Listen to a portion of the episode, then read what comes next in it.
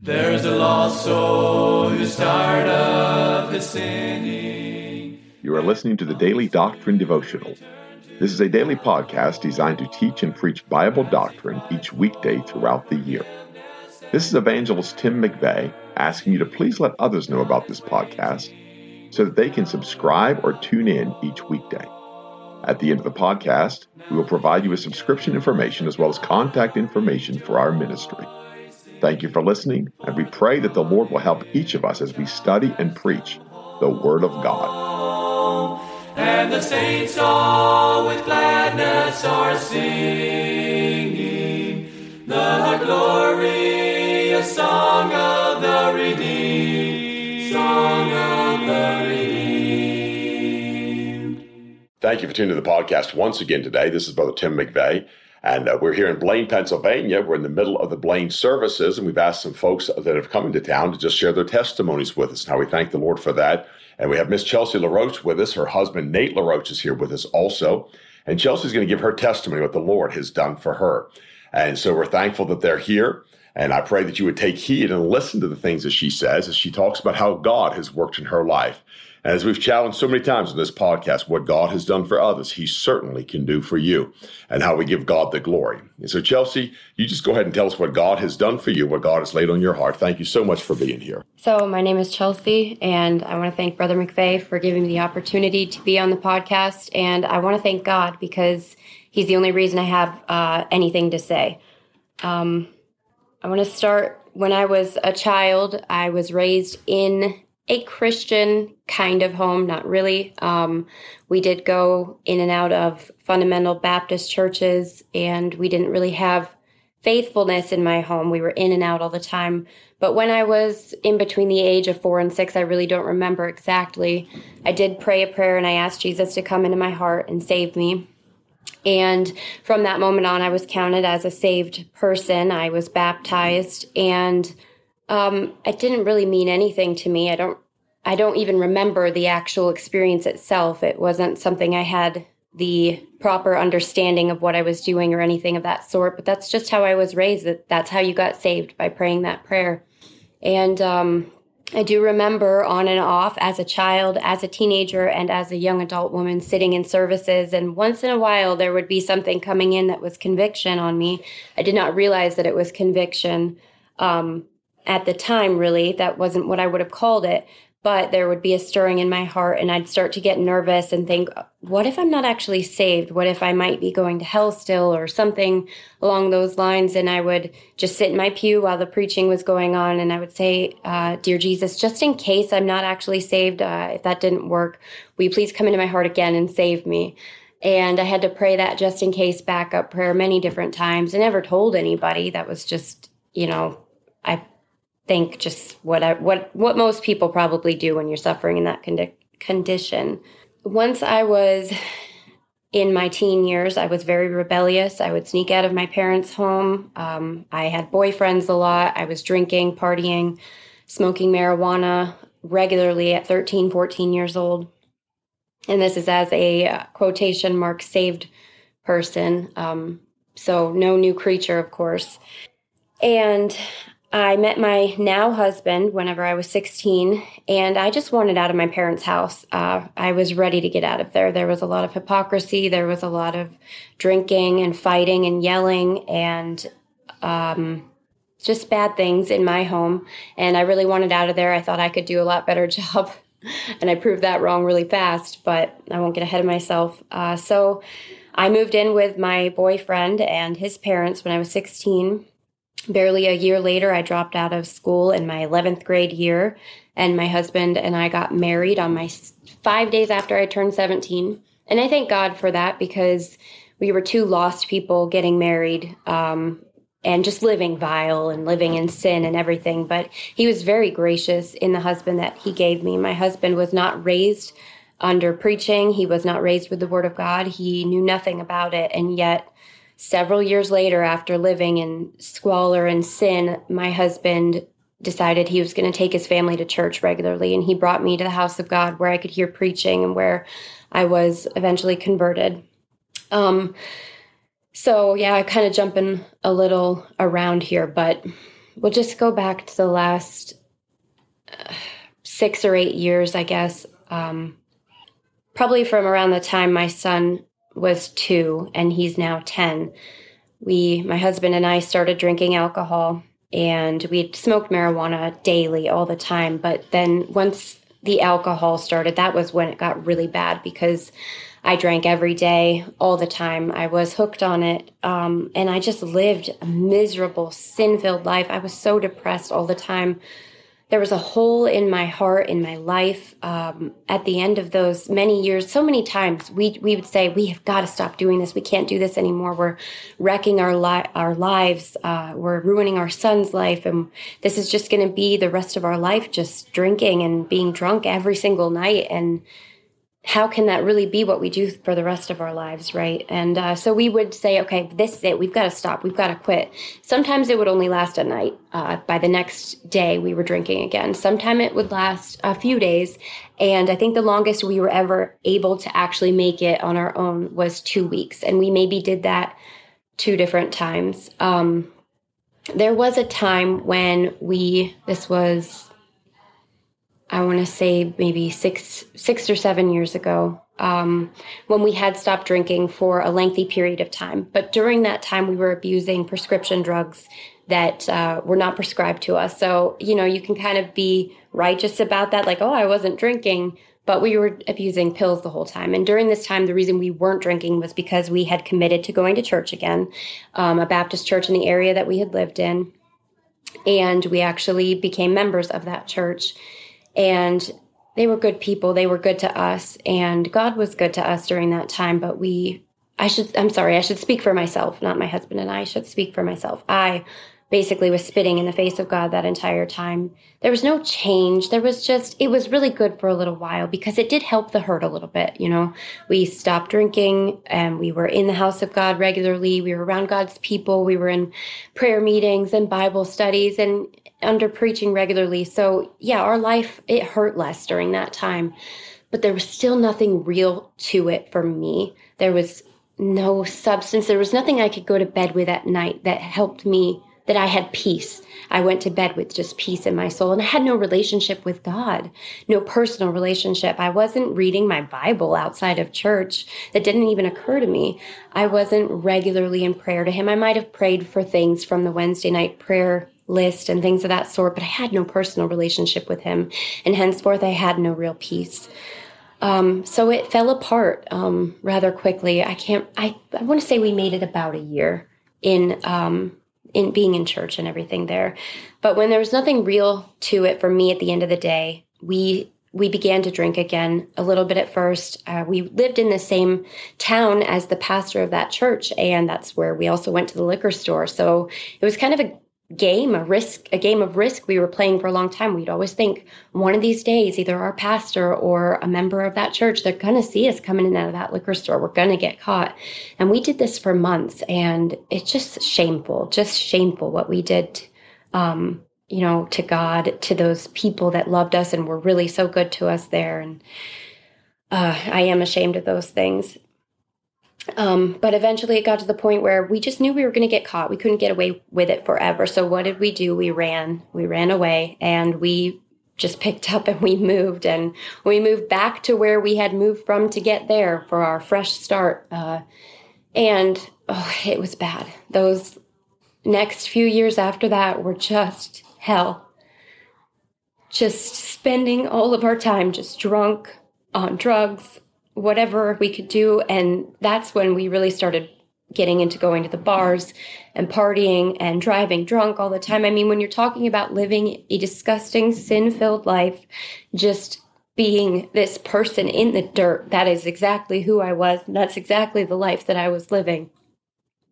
And those memories are painful. That was a hard life. Living in sin is a hard life um, you might think you're doing okay for a little while and you might think you're having fun. But nobody who's ever lived that life, I know what I'm talking about. You cannot tell me that it's a good life, that you're having a good time. You might have good times in that time, in that kind of a life, but it will not last. It's hard. And so those next three, four years after we moved back, we just got it's like that verse in the Bible that talks about how the spirit left that person, the unclean spirit, and then they came back and found the house swept and garnished, but seven more evil spirits came back and it, it's it kind of felt like that. We give had given these things up and we had tried to do good and we did these things but then when we went back to it it was seven times worse and all the while my you know my son is living with us. He's only 5 years old. He started kindergarten that year living in a home with selfish wicked parents who chose so many things over him who chose their own sin over him and um not to mention, I chose all of that over God, of course. Um, during that time, though, oh, God has been so good. He's had much, much mercy on me and in my life because I think about that wretched time, that terrible, miserable time. And in that, he was working in the LaRoche family. I didn't see it. I had no clue of the things that he would have in store for us. I could have never, ever imagined what a good God He is and what He could do for us. I never could have imagined it or dreamed it up in my wildest dreams. Excuse me. But in that time, he was working because there was a church, the Black Creek Baptist Church in Black Creek, uh, New York, which was about an hour and a half away from where we lived at the time. And my parents started going to that church, and my little sister and my little brother. Um, they started going to that church here and there. I think it was just my dad at first, and then my dad and my sister started going, and then the whole family would go. And then they would start taking our son Taryn with them.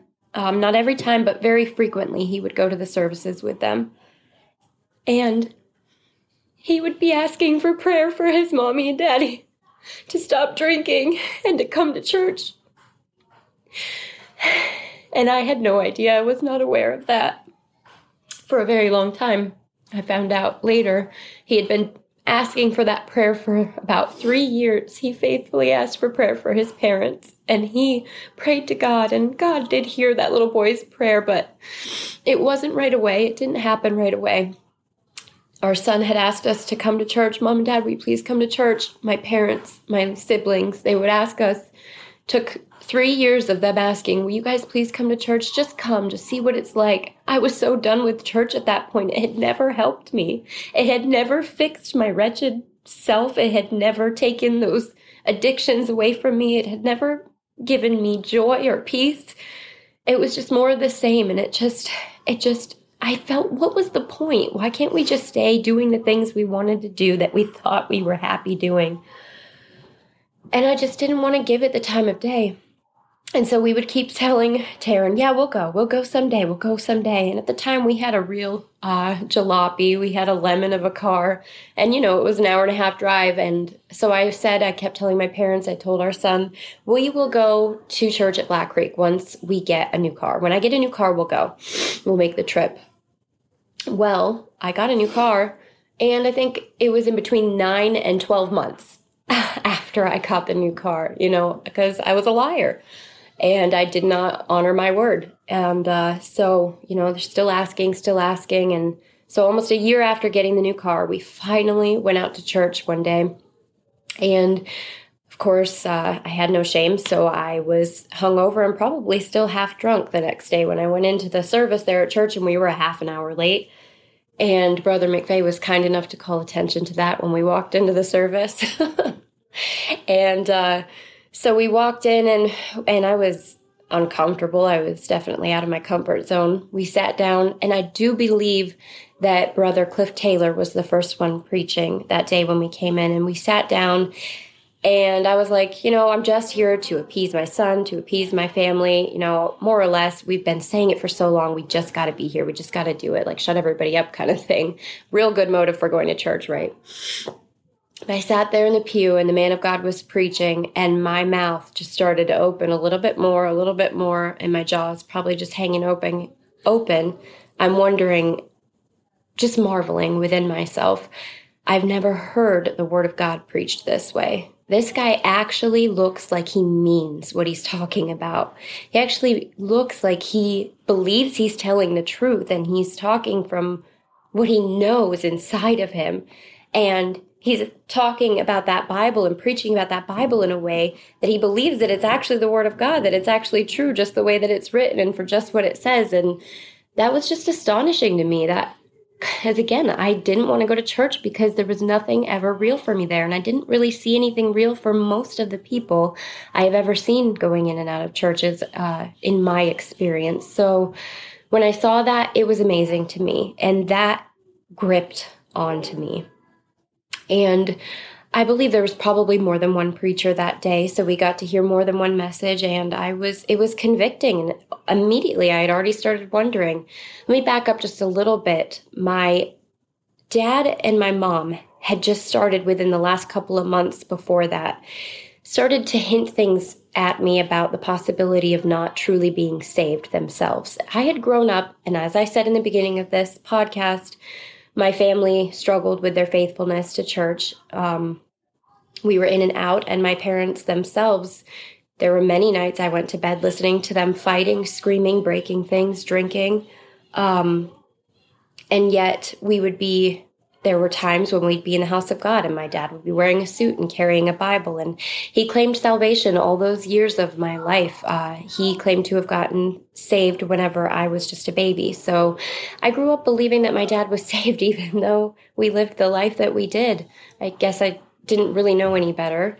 Um, so within the last couple of months before we came to church he started saying things like you know i'm just starting to realize i don't think that i'm actually truly saved. And i'm like immediately i just wanted to put my fingers in my ear right at that moment and stop listening because it just sounded like nonsense to me. My whole life i've been taught once saved always saved. You can't lose your salvation. So you know, he asked Jesus into his heart 27 years ago, or however long. And how could he be telling me now that he's not saved? That goes against everything I've ever been taught.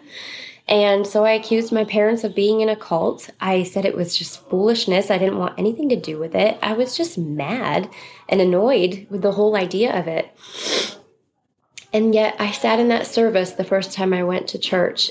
And within just a couple messages, I'm like, I don't think that I have that. I do not think that I'm saved. Like, this is, this can't be right. This can't be what it is. Maybe there's something more to it. And, uh, you know, I would be sitting all those years, you know, drunk and sinning openly, not hiding it, just doing awful things. There are things that I would never want my family to know um, and yet I would have said, I prayed that prayer, so I'm saved, and you can't tell me otherwise. That is not what God says in His Word a saved person lives like.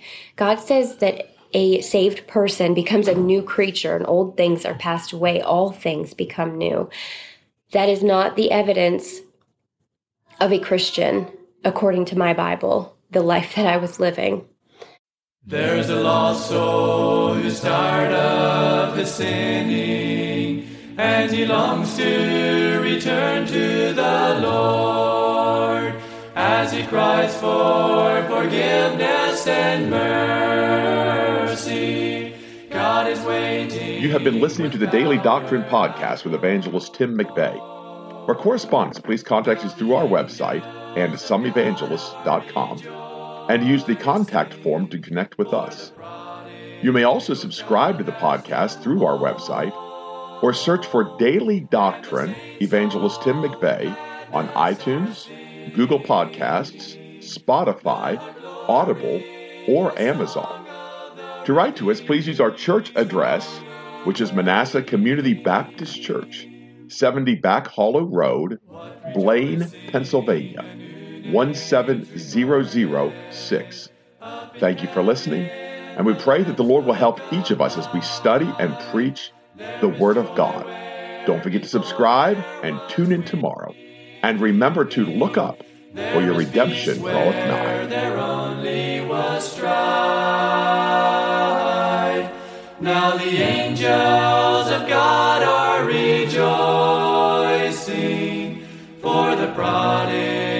Your child has come home, and the saints all with gladness are singing the glorious song of the redeemed.